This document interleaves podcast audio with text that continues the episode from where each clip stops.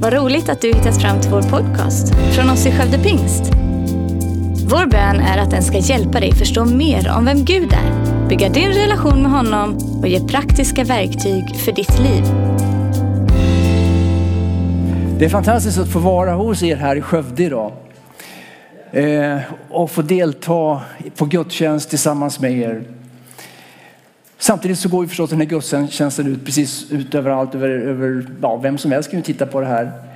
Så det är ju en, en sammandragning av oss troende att få komma samman och tillbe på, på det här sättet. Eh, min predikan idag kommer förstås att handla om dels den förföljda kyrkan. Ehm, det är ju ett väldigt stort område och det är så mycket som händer i vår värld.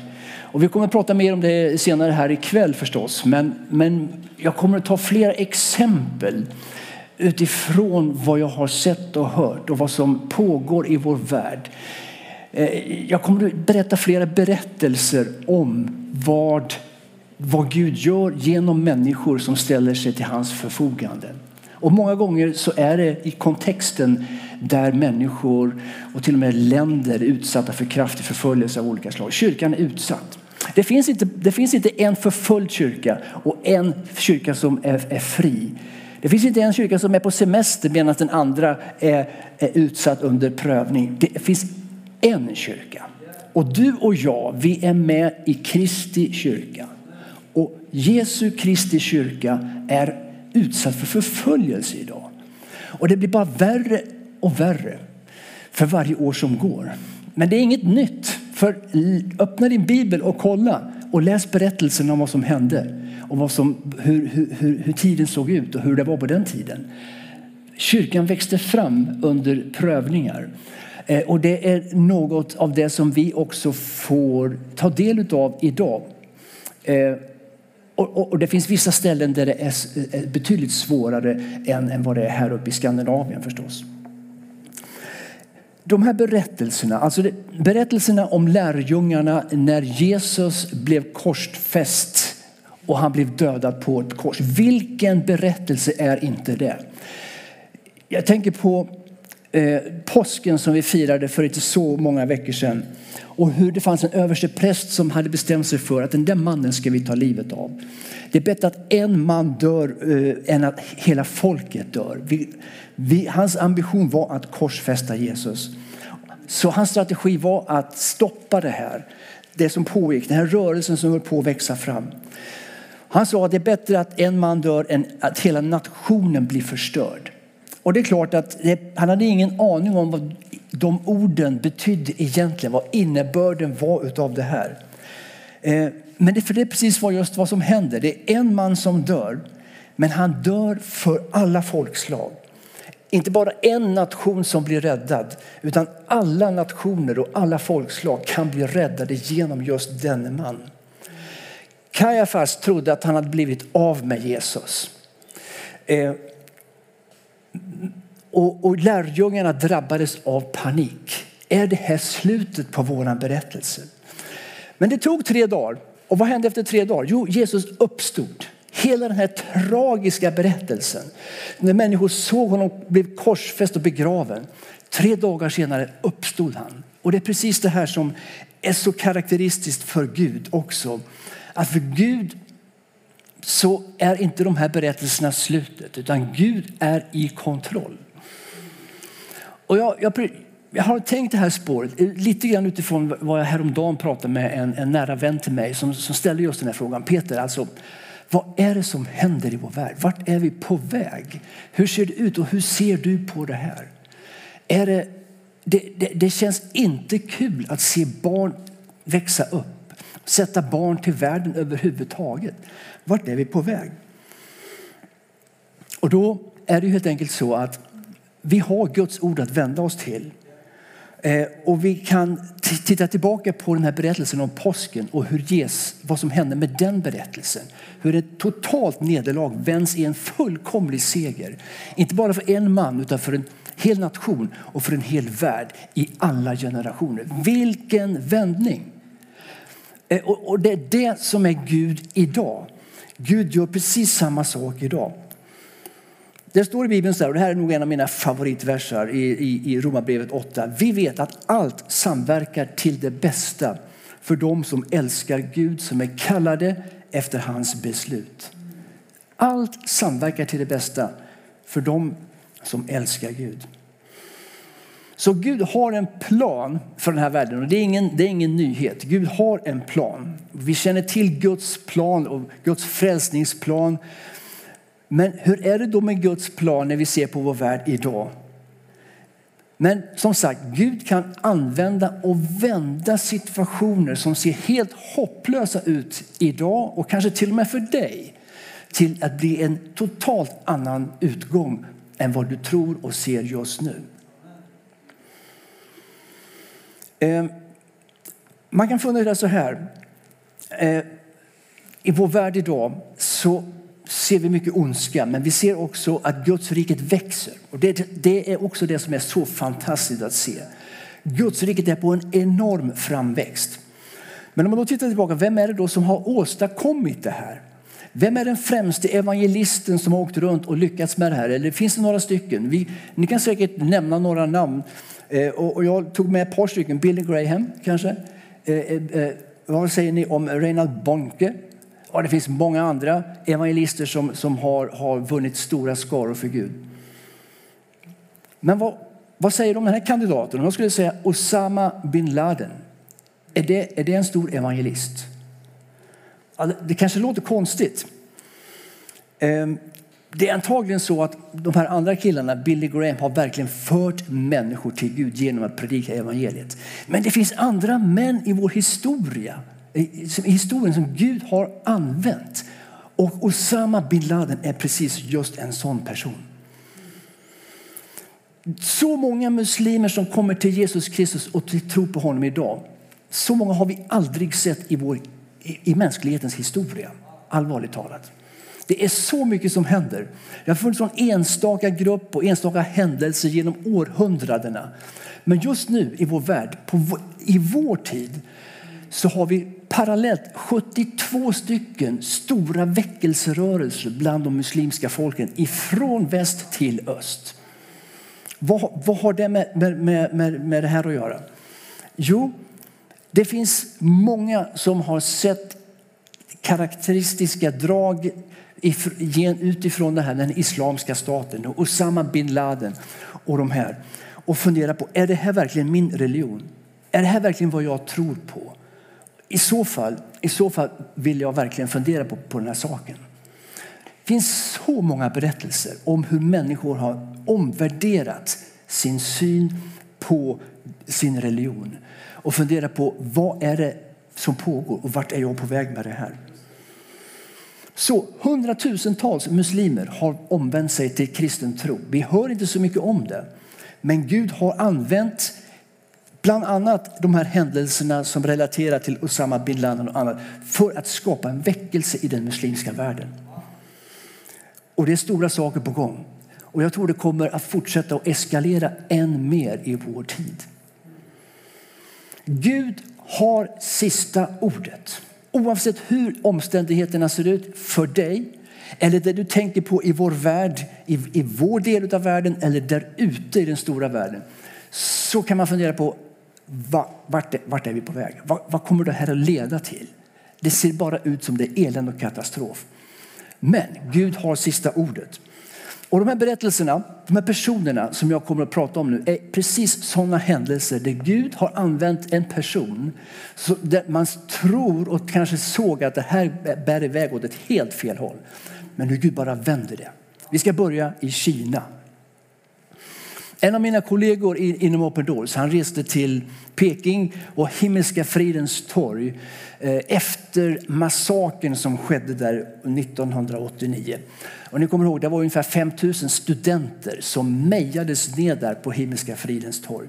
Han träffade några av sina gamla eh, kollegor, kineser, eh, och som sa häng med oss, vi ska fira någonting stort.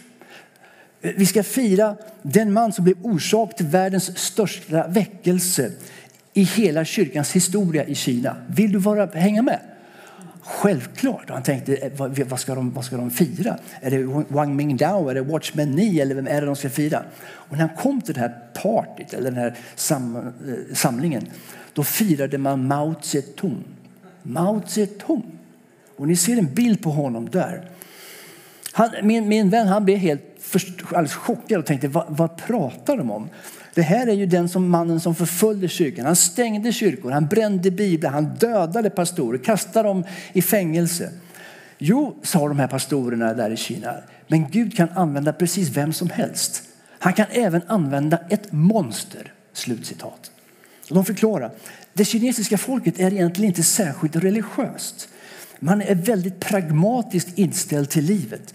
Man har sin konfucianism och den säger så här ungefär. Eftersom man inte kan bevisa Gud så kan man inte heller motbevisa Gud. Så man gör bäst i att inte alls tänka på Gud överhuvudtaget.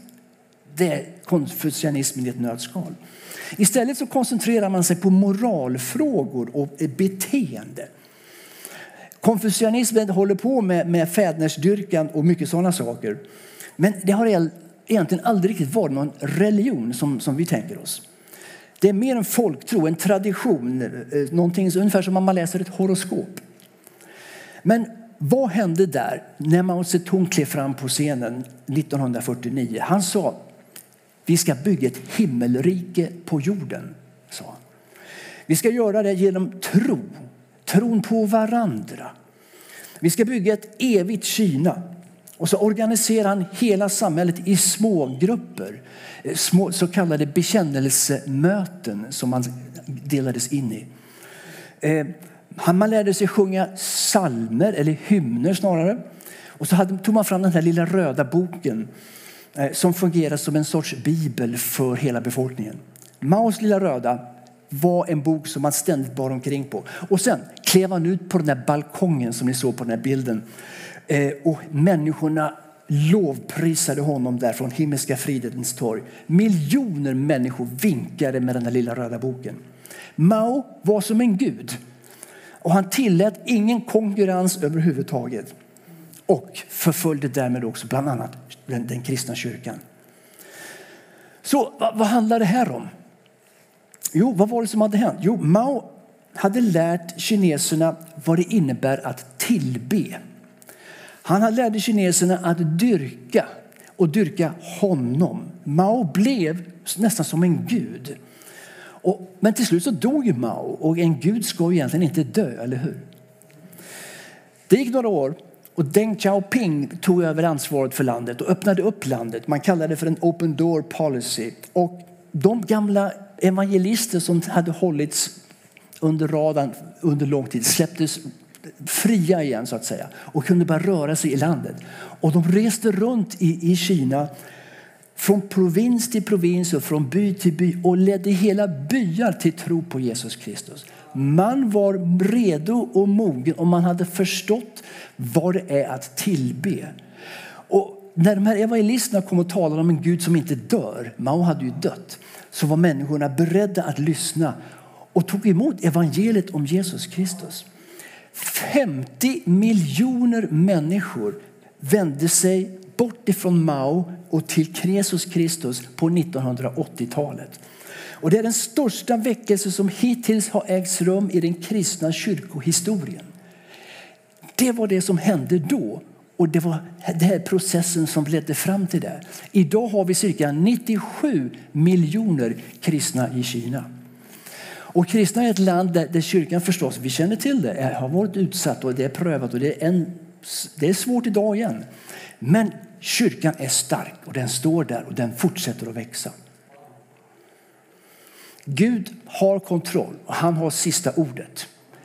Eh, även om det ser mörkt ut som det gjorde för en, under en lång tid där under kulturrevolutionen i Kina så har kyrkan vuxit fram.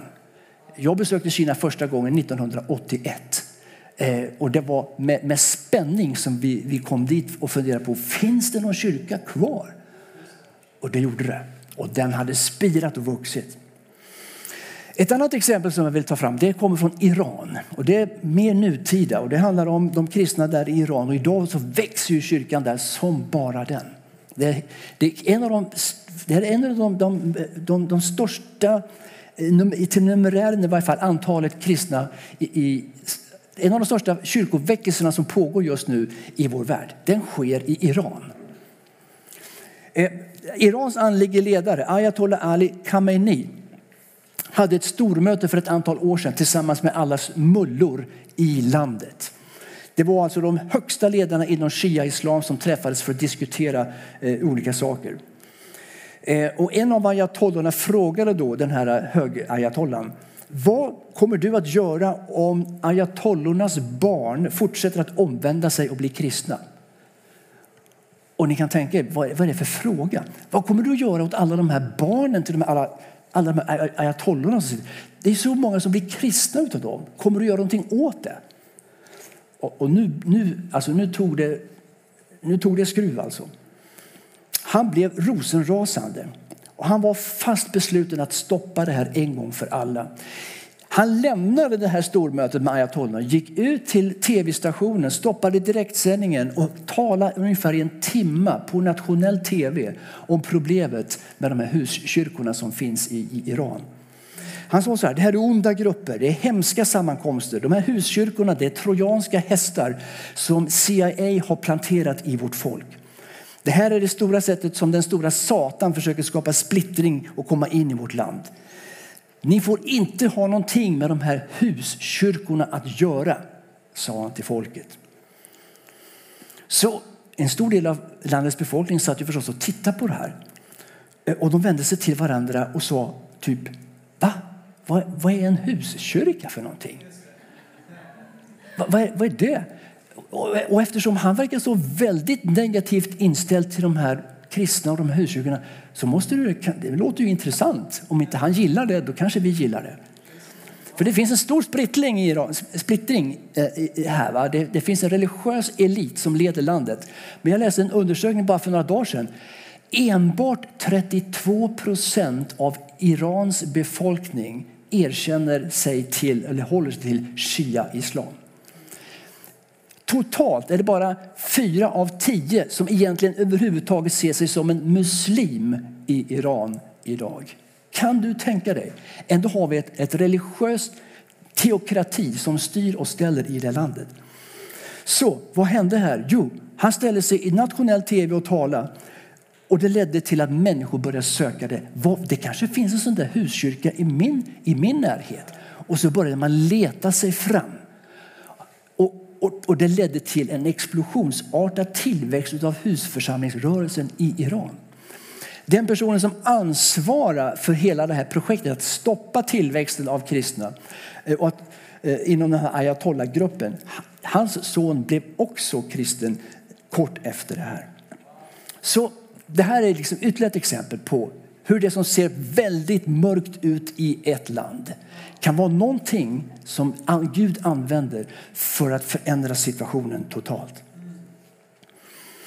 Ett tredje exempel är lite mer historiskt. Då hoppar vi tillbaka till, till missionshistorien. Eh, år 1850-talet. Eh, Då fanns det en missionär som hette Thomas. Han kom från Wales. Och hans stora vision det var att ta evangeliet till det koreanska folket, till Korea. Då fanns det bara ett Korea. Så han skulle till det koreanska folket.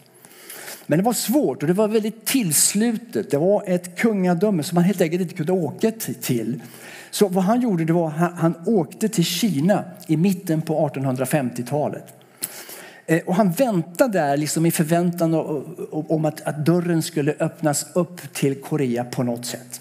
Och en dag så hände det. 1865 så satt han, ställa sig på, eller åkte han med en båt till staden Pyongyang som är eh, alltså huvudstad för nuvarande Nordkorea. Så han kom till Pyongyang. Han, tänkte, han, han skulle åka till Pyongyang. Men han tänkte också så här.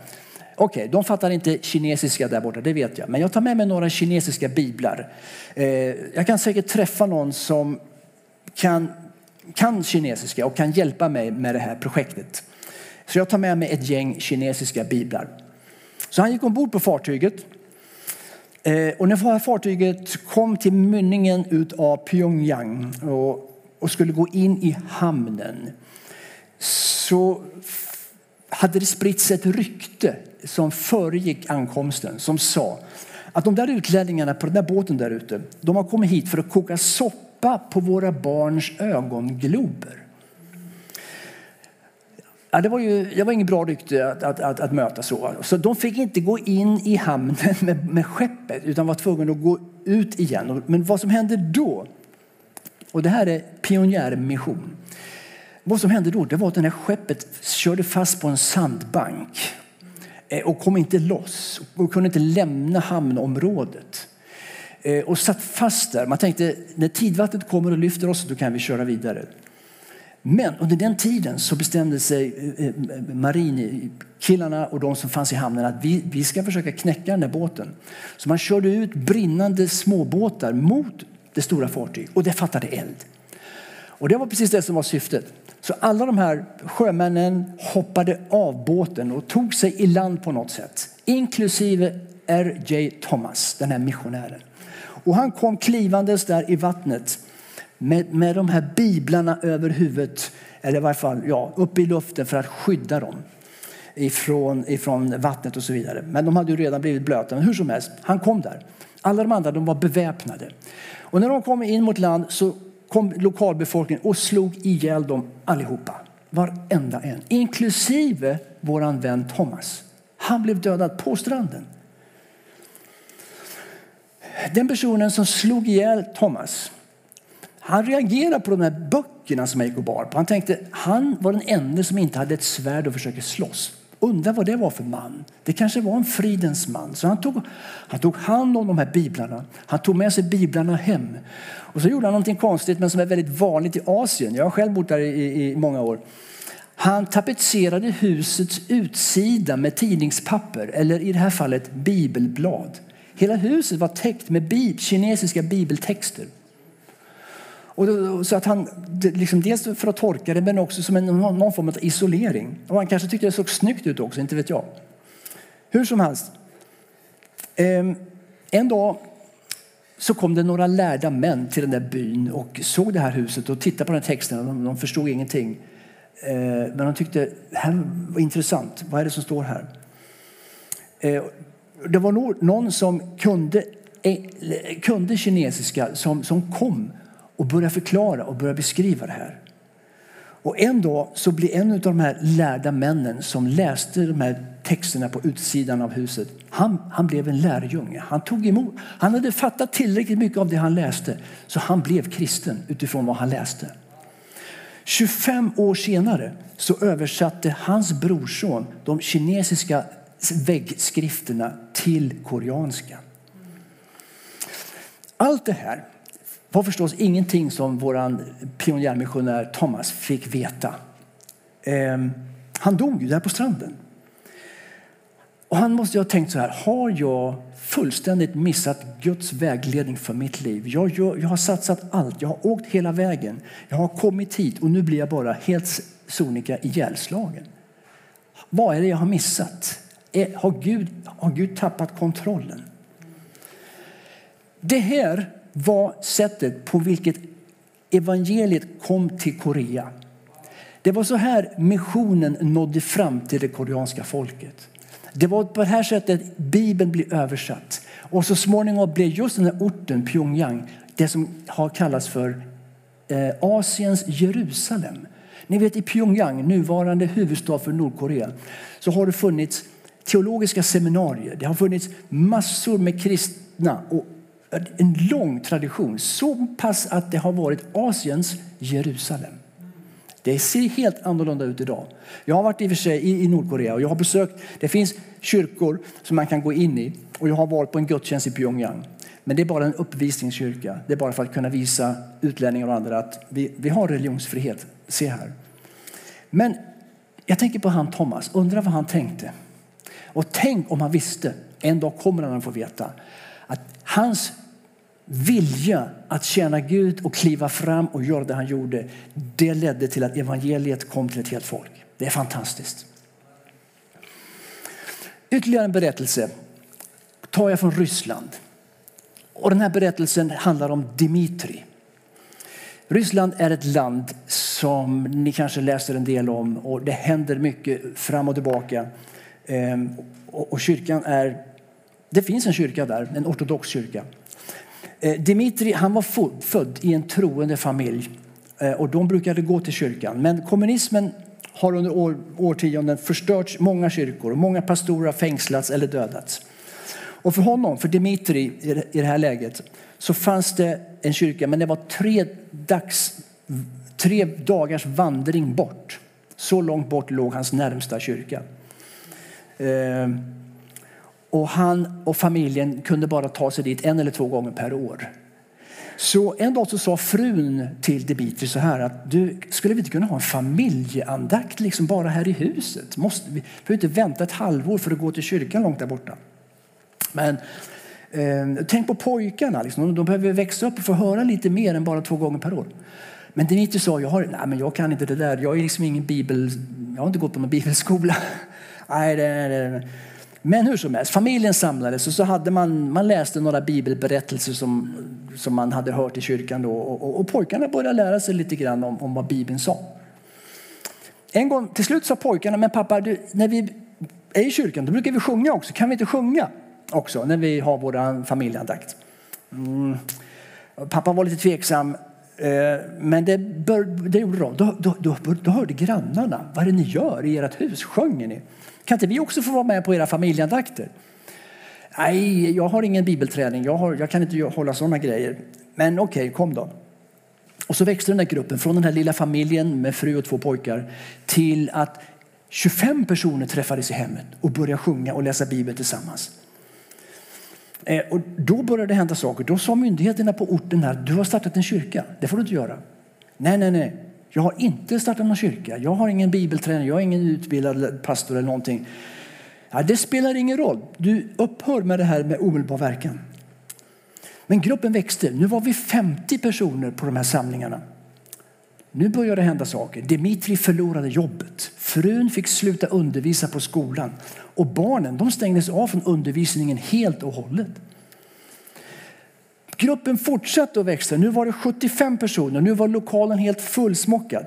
Man fick inte ens plats. Så en kväll kom då polisen in i den här lokalen. Man slog Dimitri och man skrek och sa det här är sista varningen. Det är sista varningen. Och som sagt, de slog till också Dimitri. På vägen ut, när polisen kliver ut, så är det en äldre kvinna i den här gruppen som säger du har, haft, du har lyft din hand mot en gudsman. Du kommer inte att leva länge till. Två dagar senare så dog den där polismannen. Och liksom en stor gudsfruktan liksom bröt ut i hela det här området.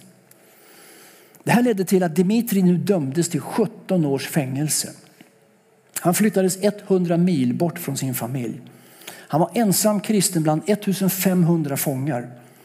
Och han var han sa så här, liksom, isoleringen från de andra troende, från andra kristna, det var det värsta. Att inte kunna träffa andra kristna. Det var värre än den tortyr jag fick utstå där. Men Dimitri han hade två andliga övningar som han hade lärt sig av sin far som han levde med där i fängelset. Varje morgon så ställde han sig vid, vid sängkanten i givakt, vänd mot öster. Eh, och han sjöng lovsång till Jesus Kristus. Eh, och reaktionen från alla fångar, det var ju kanske som ni förstår, det var hån och det var svordomar. Man kastade avföring på honom, man slängde metallmuggar på honom, allt möjligt. Det var det ena, hans lovsång varje morgon vid, vid, vid sängen. Den andra grejen han gjorde det var att han skrev på papperslappar. Så fort han hittade en lapp så skrev han ner bibelversar och sånger, allting som han kunde komma ihåg. Och han fäste upp dem på, på, på väggarna inne i sin cell som ett, ett lovoffer till Gud där i fängelsecellen. Så fort vakterna hittade det här så slog de honom och sa så där får du inte göra. Och så tog man papperna och slängde bort dem. Men det var så här han gjorde år efter år. Han lovsjöng Gud och han skrev ner och han satte upp ett lovoffer i sin cell. Till slut så fick man nog där i fängelset. Myndighetsmännen kom in, väktarna kom in och sa din fru har mördats och barnen omhändertagna av staten. Ditt hem är totalt förstört. Och när Dimitri hörde det, då blev han knäckt. Då hade det gått för långt. Och han sa, okej, okay, jag skriver på era papper. Jag erkänner deras eh, eh, anklagelse var att han var en, en, en spion. Okej, okay, jag erkänner, jag skriver på pappret. Ta hit dem nästa dag så, så ska jag göra det. Och så gick han in till sin cell på kvällen där han var helt knäckt. Nu är det slut, nu är det kört. Men på kvällen i sin cell, i sin ande, så hör han sin familj hemifrån hemmet be för honom. Och han förstår att det här är Gud som låter mig få höra deras förböner för mig så att jag kan förstå att de lever och, att de, och jag kan förstå av deras böner att det är nutida bön. Och på morgonen säger han till, till, till fängelsevakterna, ni ljuger för mig. Ni, jag kommer inte att skriva under den här bekännelsen. Min familj lever och de har bevarats i tron. Och han hittar ett, ett av de största papperna han hade hittat eh, hittills. Och han fyllde det med text och lov och bibelverser och satte upp det på väggen. Och fångvaktarna hittade det också och eh, sa att nu kommer du att avrättas. Du kommer att avrättas för att nu eh, är, nu, nu, nu, nu är det slut.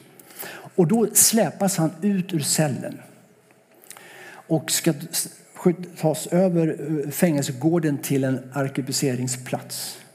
Och när han kliver ut där, ur sin cell och, och ut, då, vad, vad får han se då? Efter 17 år i fängelse då får han se 1500 fångar som står med sina armar lyfta upp till Gud och sjunger den lovsång som Dimitri har sjungit varje morgon i 17 års tid. Vakterna blev helt förskräckta. Och de sa, vem, vem är du? Vad är det här? Och då, sa han, då svarade han, jag är den levande, jag tillhör den levande guden. Jag är bror till Herren Jesus Kristus. Jag är bror till Herren Jesus Kristus. Han släpptes som sagt eller strax efter det här. Vi ska se ett kort klipp som på två minuter summerar hela berättelsen. Det är lite starka scener som ni har barn och så, men hur som helst, vi sätter på det klippet nu. Jag tycker det är en väldigt, väldigt stark berättelse som visar hur en människa kan utsättas för enorma prövningar och påfrestningar. Och hur omvärlden kan se ut som att det, det är kört. Det finns ingen, det finns ingen framtid. Det, det, hoppet är ute. Och, och det den situationen som många människor är och befinner, oss, befinner sig idag. Eh, jag vet inte hur, hur, hur, du är och var du står och vad du ser och vilka omständigheter du lever med. Men du vet, Jesus Kristus är densamme igår och idag. Jesus uppstod från de döda. Och den kraften som väckte Jesus från de döda finns tillgänglig för dig och ditt liv. I den situation och de omständigheter som du står i så är Gud nära dig på precis samma sätt som de här exemplen i de här berättelserna. Det kan se tufft ut, det kan vara jobbigt, det kan vara otroligt svårt. Och jag läser sådana här berättelser hela dagen. Alltså, det finns så många människor som lider. Och vad de säger, vad de säger när man träffar dem, det är okej, okay, en sak ber jag och det är be för mig. Be för mig. Därför att de vet att det är bönen som gör att man härdar ut. Det är bönen som gör att du får en närhet med Gud. Och det är bönen som bär de här människorna. De vet det. Och, och det, är, det, är, det är viktigt därför att du söker Gud i bön. För Gud kan lyfta dig ur bekymmer och problem. Gud vill ta dig vidare. Han har en plan för ditt liv. Det finns en fantastisk psalm som jag vill läsa. Det är psalm 46. Eh, och den, den talar just om de här grejerna, om hur Gud är vår borg. Det står så här, Gud är vår tillflykt och vår styrka, en hjälp i nöden. Han är väl beprövad. Därför, därför räds vi inte jorden ge vika och om bergen störtar i havets djup och om vågorna brusar och svallar så att bergen bävar vid deras uppror. Alltså tuffa omständigheter. En ström går fram med flöden som ger glädje åt Guds stad. Den högstes heliga boning. Gud bor där inne och den vacklar inte. Gud hjälper den när morgonen gryr. Folken larmar. Riken vacklar. Men Gud han höjer sin röst och då smälter jorden. Herren Sebaot han är med oss, säger han. Jakobs Gud han är vår borg. Kom och se Herrens verk. Häpnadsväckande saker gör han på jorden. Han stillar strider över hela jorden. Han bryter bågen, han bräcker spjutet. Han bränner upp vagnarna i eld. Bli stilla, bli stilla därför och besinna att jag är Gud. Bli stilla och besinna därför att jag är Gud. Upphöjd bland folken, upphöjd på jorden. Herren Sebaot är med oss. Jakobs Gud är vår borg. Han är din borg. Han är min borg. Halleluja Herre. Vi tackar dig för att du är våran borg. Vi kan vända oss till dig och känna oss trygga. Du håller om oss. Du vårdar om oss. Du vet om vår situation. Du ser situationer som råder ute i vår värld. Du ser våra situationer. Och vi vänder oss till dig i tacksamhet och lovprisning. Du Herre, du är vår borg. Tack Herre för att vi kan sätta vår tillit och vår tilltro till dig. I Jesu Kristi namn. Amen. Tack för att du lyssnat. Dela gärna podden med dina vänner och glöm inte att prenumerera så du inte missar nästa predikan. Om du har några frågor eller vill att vi ska be eller tacka för något tillsammans med dig så får du gärna höra av dig till kyrkan skövdepingst.se. För oss är veckans höjdpunkt söndagens gudstjänst och det vore så kul att träffa dig där. Våra team finns då redo att ta emot dig och det finns även egna samlingar för barnen. Du hittar mer information om oss, vilka vi är och våra olika mötesplatser på skövdepingst.se. Gud välsigne dig och ha en fortsatt bra vecka.